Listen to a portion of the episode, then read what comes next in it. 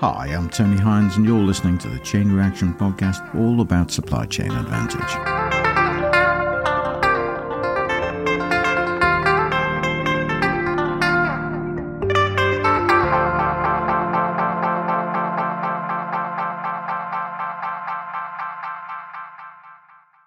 Well, it's great to be back. Got some great things coming up in the show, so stay tuned.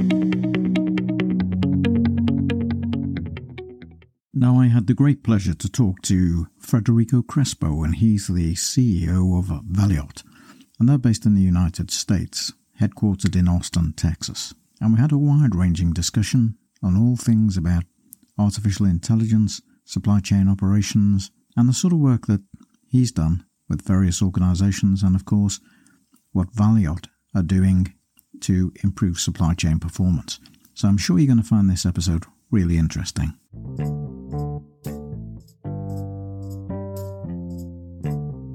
Federico is a graduate of MIT in Boston and he runs a, an AI company and he does a lot of his work around supply chains. He has a background where he spent time in a paint manufacturing company, working in his grandfather's business in Mexico in early life. And uh, he told me he learned a lot, and that's where he got his interest in manufacturing businesses. And it was a delightful conversation I had with him about his experience and his recent work putting forward solutions with artificial intelligence and software solutions, as well as good common sense to improve business performance. And in this episode, you'll hear him talk about his work with Heineken in Mexico. So I'll let Federico talk about that.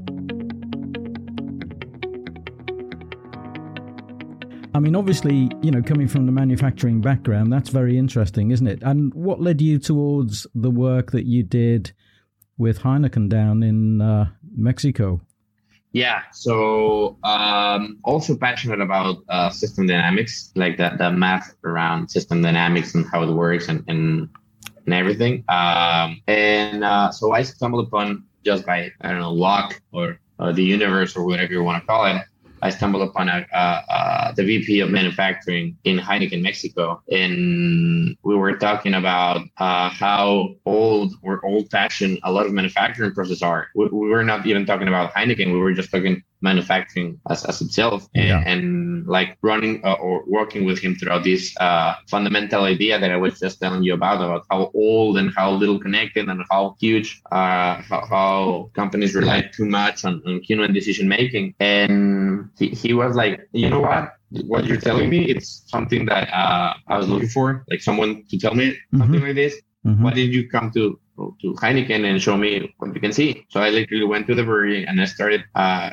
I, I did uh, a long walk through the whole brewing process. I talked to a lot of operators. I talked to a lot of executives there. Um, and uh, while doing so, I identified 16 different pain points mm-hmm. and say, hey, his name is Sergio. And I said, Sergio, you have these 16 different pain points. Yeah. And he was expecting me to solve them all. And I said, like, no, no, no. I cannot solve all of them. I just yeah. I, I, I, was just able to, to identify them. This is the one that I can solve you, yeah. and probably the, the most uh, the most relevant one uh, regarding value chain optimization and the and the production scheduling. And what we did is to be able to to understand how the factory was going to be behaving and what uh, impact on the on the system as a system. Yeah, taking this approach on system dynamics, uh, like a small change in the process, like for example, a a if a, if a canning line it's supposed to go at 2,000 cans per minute and it's going at 1,900 cans per minute, almost nobody can even identify that change and even if they do they don't understand the, the, the impact on the whole system. That that 5% difference of the canning line it's it's affecting the whole like, yeah it's the butterfly in brazil. Uh, is it the uh, lorenz moment i think isn't it? Yes yes yes yes. Yeah. So we were able to, to identify that and, and sort of double click on that a few times and we were able to create a, a super compelling business case for them and after we implemented it they, they were really amazed at it. Yeah and obviously you, you i see from the article you spent some time at mit and you came across uh, the little model the throughput model where you were, were kind of analyzing that. So in the article i think it talked about that a little bit. Um, so, I mean, did you find that particularly useful for your uh, setting up of the algorithm for AI? Is that what you did? Yes. I mean, I find the Little's Law particularly useful in a lot of places in my life. yeah. Uh, yeah, don't? Because it's something super powerful because it's so simple yet so yeah so little like known. Uh, yeah. If if you have a saturated system and you're able to reduce the time, it like the cycle time of the process, that's obviously and and once that um, n- now that I sort of uh, internalize it, it's so simple that it's almost hard for me to think that someone wouldn't understand that. Um, uh, yeah, I think I, I, think that's right. I think the simplest things are often the best things because uh, you know we don't appreciate them that much. But uh, once you get to understand a simple system, it, it's surprising how powerful it can actually be. And exactly, and and I was talking to to the VP regarding the little dot, the VP of manufacturing, and he said, "I want more throughput at my factory." And I said, "You have only two ways of doing that: mm-hmm. increase your, your current machine capacity or reduce the cycle time, and that's it." Yeah. was he shocked? yes. And, and and he was like, wait, what do you mean? What do you mean? I have an additional uh, way of, of looking at it because his his mindset and probably most of the of the manufacturing executive is more machines. Yeah, yeah. So yeah. It's a, yeah, it's, a, it's quite amazing, really. I mean, you know, these these simple models. I mean, when you were talking before, and he was expecting uh, miracles to happen when you talked to him about uh, the, the the the improvements you could make often we, we focus on the big things, don't we? We focus on the Pareto moments and looking at the 80 20, what can we have the most impact on? And so across the network, um, obviously you've got your company which does this AI. And um, can you give us another application where perhaps you've employed the little approach? Um, because I, I, know you you've talked about it quite a bit. I, I, saw the article I think you wrote in in the conversation, um, which was quite uh, quite interesting as well because you gave other examples there. So perhaps you could tell us about an, another example. Yeah, for sure. So um, again, Little's law is super powerful. Uh, if, if, you're able to to reduce the cycle time of a saturated system, you're going to be able to drastically increase uh, the throughput of the process. Another another company that we're working with, it's a huge ceramic tile manufacturer. Um, I think it's the second largest in the world. And uh, the way they used to operate uh, that company, that process started with a huge furnace. Um, and I was talking to the operator, and I said, "Hey, how do you decide the, the set point of the temperature and the time each uh, like the, the time you set up for the furnace to be working?" And I was expecting something highly material engineering sort of stuff, and he was like, "No, it's between 1200 and 1800 degrees, and it depends on if it's cold outside. I just let it be a little more." And, I was like, "Wow, a multi-billion dollar company depends on whether these guys were in a jacket or not." I know it's incredible, really. And, and, and that obviously leaves massive amount not just for for the Little's uh, law because it, it obviously reduces the cycle time and, and optimizes the cycle time of the process, mm. but it also creates uh, an immense amount of, of uh, utility consumption, uh, quality issues along the process, and just like that specific decision point, there are a lot of decision points across the manufacturing process. That's one. Uh, another, it's a company that we work with. It's a, also a huge chemical company Mm. Uh, they do polyols. And um, the the most relevant waste of time that they used to have was regarding the time it took from uh, the commercial team, the replenishment team, and the production team. Like mm. that loop by itself, it took massive amount of time yeah. to get in, everyone onto the same page and and and everyone not just to communicate what was happening but also to be able to say hey i made this decision but you were expecting me to make another decision and they were expecting us to make an additional decision and that sort of miscommunication creates uh, first of all the cycle time of the process not just the manufacturing process but the whole value chain process once the uh, the, the the sale is made by the commercial team towards the, the once like the time from the commercial team make the sale all the way to the finished goods already shipped. Mm. Uh, that the most waste of time was regarding the communication of these guys. It was not a, a manufacturing sort of time or everything. Mm. So to be able to to reduce that time, reduce it drastically, reduce the cycle time of the process. Yeah, I mean that's always important, isn't it, to compress that time because basically you've got um, time that's of no value. It doesn't add any value to the process, as you say. Exactly. Yeah, so you've got to compress it. And in terms of the, um, if you were saying to people, you know, obviously communication is is a thing, but we can communicate in different ways now. We don't have to spend hours in meetings or talking to people as such. We can have the communication process um, done digitally. And part of the process, when we talk about digital transformation, is to move to this new way of communicating where actually you don't need humans involved all the time, but they need to be involved some of the time at the important points. So yes, exactly. I, I was just about to talk about that. Um, this communication used to be needed in order for decisions to be made. Yeah. And to be made uh, accordingly to what is expected as a business. But nowadays, with, with this sort of software and this sort of technology, those decisions can be made without a human in, in the middle. Yeah. And and just sort of report to, to us human what is actually happening. Yeah. And that almost always also creates a an optimization on those and the decision making, not just in time, but also on the decision by itself. Yeah. Like to decide what and when to do. Um, so yeah, the, the, the communication it's no longer a, a human to human or something like that. It's just like uh, it's more of a connectivity sort of thing more than a communication sort of thing.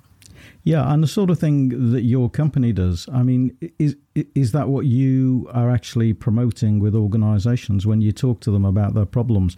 Are you trying to give them the um, technology to transform their business into this digital type of approach? Yeah. So our approach as a, as a as a company is to how we can deliver the most value to other companies. Yeah. Um, and we identified two things. One one aiming at the at the shop floor by itself, like the decisions that are being made in the shop floor by the operators or engineers in in it uh, are almost always isolated from the rest of the shop floor. Uh, processes and obviously uh, taking a lot of considerations regarding on their experience. And the other one is uh, regarding the whole value chain, starting from commercial teams or, or, or uh, demand forecast procedures that it, it, has surprised me how bad we are as a, as a human, as a, as a humanity by uh, forecasting how things are going to be made, especially with all the advanced technology and math yeah. that we have right now. But well, that's neither here nor there.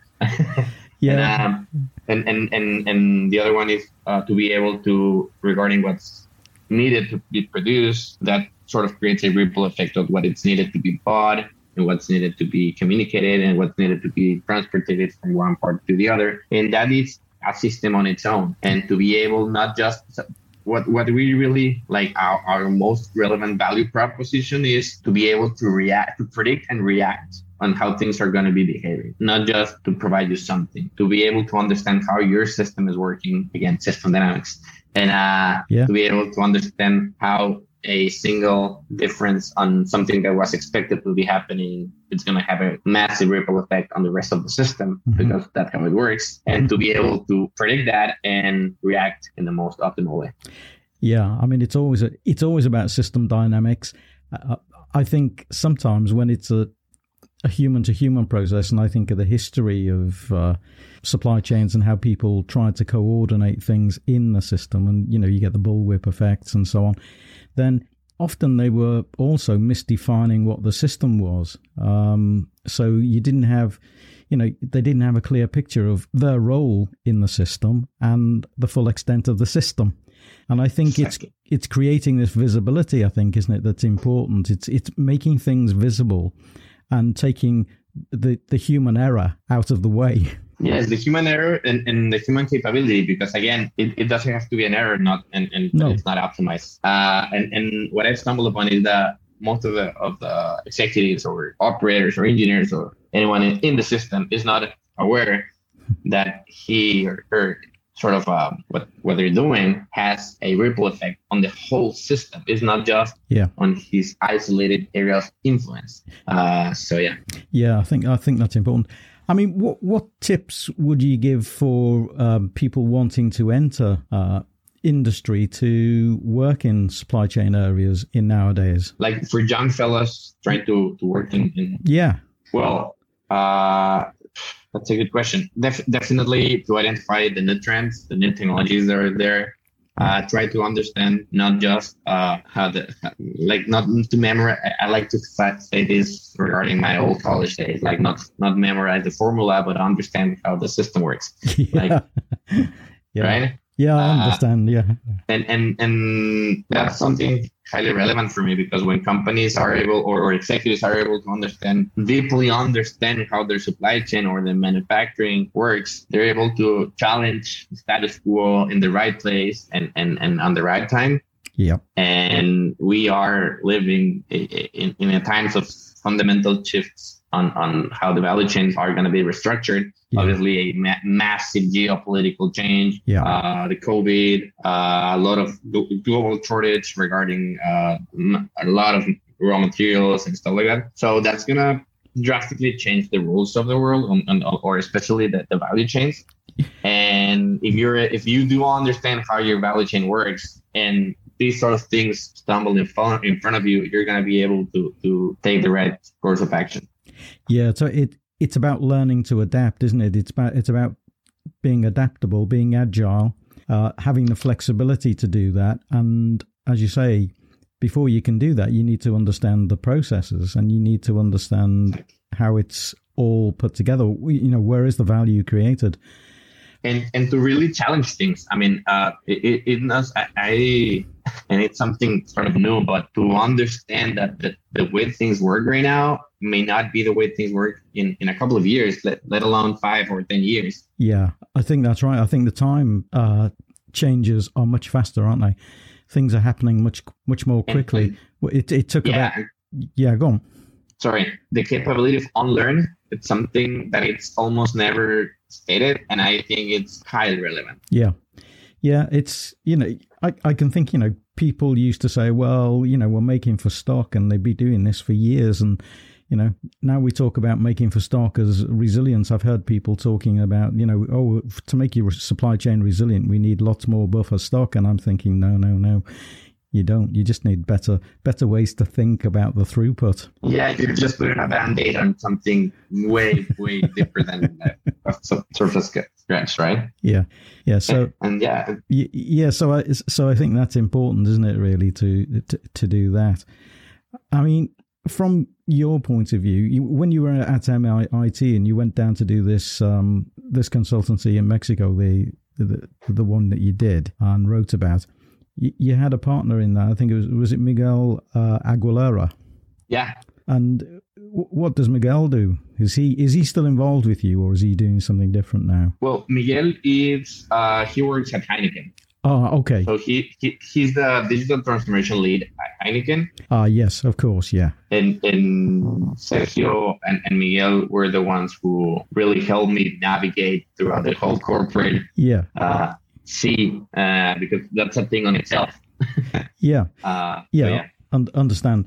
In in the work that you've done, have you have you worked in any of the um, what I would call more difficult areas in supply chains when we think about cold chains or um, perhaps pharmaceuticals or anything like that? Yes, not not specifically pharmaceuticals, but we uh, food processing. Oh yeah, and and, and fruit and juices uh, and these are extremely different ways of approaching than let's say an automotive supply chain because the steel won't go won't, won't go bad. it doesn't have a, a, a um, like it, it, it's always going to be there. Uh, and and in the food processing and juice processing companies, you have a extremely relevant amount of uh, uh, like a window of time on which you can do things. And the first thing that amazed me is that there's a massive amount of food and fruit and juice that goes to waste. Absolutely. Because of manufacturing and supply chain inefficiencies. Yeah. And um, that has like multiple ways of looking at it. Obviously, uh, regarding uh, world hunger and, and deeper problems of the world, but also uh, regarding uh, the business on their own. Uh, like they were spending millions of dollars because they they have massive uh, value chain and, and manufacturing inefficiencies. Yeah. Oh yeah. And things things that you might think are super easy to see, like a miscommunication, a line is stopped and uh, and the juice is taken away from and it's pulling away from the fridge or, or the cooler. yeah. But they cannot put it back in because that's, that's a quality process. Yeah. So if the guy in the line would have told the guy on the freezer, hey, don't pull the juice out because it's going to go bad, yeah. it would be it. But they don't. yeah, I know. It's almost obvious, isn't it, really? But the obvious things go missing. They, they yes, don't see yes. them. And and again, Little's law applies almost Absolutely. perfectly. Yeah. So, is is there anything you want to add about um, your company and and to say to say about the the value that you offer to um, your customers? Sure. So um, th- there are like uh, multiple ways of what that we have been doing to, to help manufacturers produce in a more smart way. And and, and when, I, when I say produce, I mean produce and distribute and, and the whole value chain, right? Yeah. Uh, Yeah. One of them, and, and the easy one, is to be able to connect these sort of uh, processes one to another and, and not just to, to communicate it, to connect. It, what what we're talking about, uh, to be able to make decisions immediately regarding what's actually happening, but to be able to understand uh, and to have a sort of a digital twin capability that allows you to understand how your factory is behaving now or, or, or your system is going to be behaving in a, in a few hours, in a few days, in a few weeks. It also empowers you to, to react in a more smart way, uh, to be able to, to understand how your factory works and to be able to, hey, if I shift this, how it's going to impact my system. Uh, by itself, it creates a massive amount of value to customers because decisions are being made by uh, AI and, and, and, and not by a, a limited human capability and that's something that for example a production scheduler uh, it probably from heineken it probably he has to make a single production if he used to have to make a, a, a single production schedule but he has like 8 million of possibilities of doing that schedule right Yeah. Yeah. and to be able to help him uh, to to have sort of a deeper knowledge of the system and, and he he coupled with our AI we, we don't we don't take humans away we empower humans so we empower operators we empower engineers we empower executives to be able to like to really really unleash their capabilities Yeah.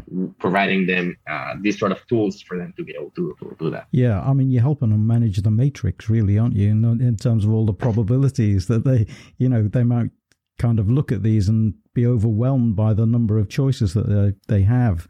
And I suppose that the AI comes in and actually helps and relieves them of that uh, that problem, and uh, moves them in a direction that will be more optimum for them. Yeah, and and on a human level, uh, there's this story that I love. The, the actually the guy from the operator from Heineken, when once the pan- pandemic started, he texted me and he said, "Hey Federico, I just wanted to thank you." And he sent me a pictures um, um, uh, of himself in his house with using our product. And he said something like, "Federico, I just wanted to thank you because thanks to Valiot, I'm able to do uh, home office." Yeah, and that's Yeah. something that almost no one's looking at and obviously it's not a uh, it doesn't create a, a business case behind it and companies are not going to buy Valiot because of that but that, is a, a massive uh, amount of, of like it puts a, a- a whole new perspective on what we're doing and how we're doing things so yeah Well, I think that's where it's going to go, don't you? I think uh, definitely that's going to happen. It's um, people. Yes. People are working at home. They've had to work at home in the pandemic, and obviously this has given them the enabler to do that, the tools to do it. yes and uh, i mean the world's changing fast and and It is. Remote work and, and manufacturers are going to have to figure out how to do remote work works for them because they're not an IT or a service sort of companies. Uh, but yeah, they're going to have to figure it out. Yeah. Well, thanks very much. I think we've had a very good discussion there, and you've given me a good insight into what uh, what you do and what it's about, really.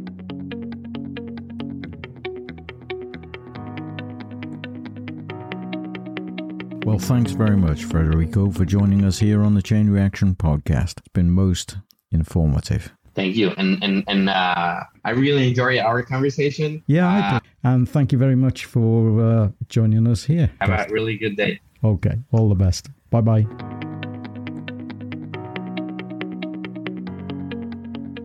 And make sure you listen to some of the recent episodes we've had on resilience in healthcare supply chains and reverse logistics, and of course, supply chain careers, skills, and courses. Don't forget you can follow Chain Reaction on LinkedIn, Twitter, and Facebook. So it'd be really great if you could go there and follow us, give us likes. And also, don't forget to follow and never miss an episode by subscribing on your favorite platform to the Chain Reaction Podcast. You've been listening to the Chain Reaction Podcast, all about supply chain advantage. I'm Tony Hines. I'm signing off. I'll see you next time. Bye for now.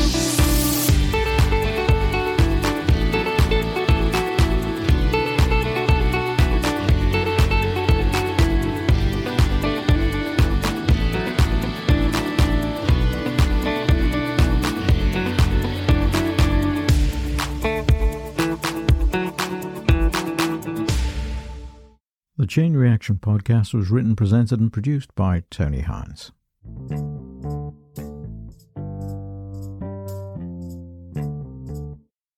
Hi, I'm Tony Hines. I'm here to tell you about the Chain Reaction podcast, all about supply chain advantage. I've been researching and writing about supply chains for over 25 years. I wrote my first book on supply chain strategies in the early 2000s. Each week we have special episodes on particular topics relating to supply chains, and we have a weekly news roundup every Saturday at 12 noon, all things impacting global supply chains in that week. So come and join us on the Chain Reaction podcast. I look forward to seeing you there. I'm Tony Hines. I'm signing off. Bye for now.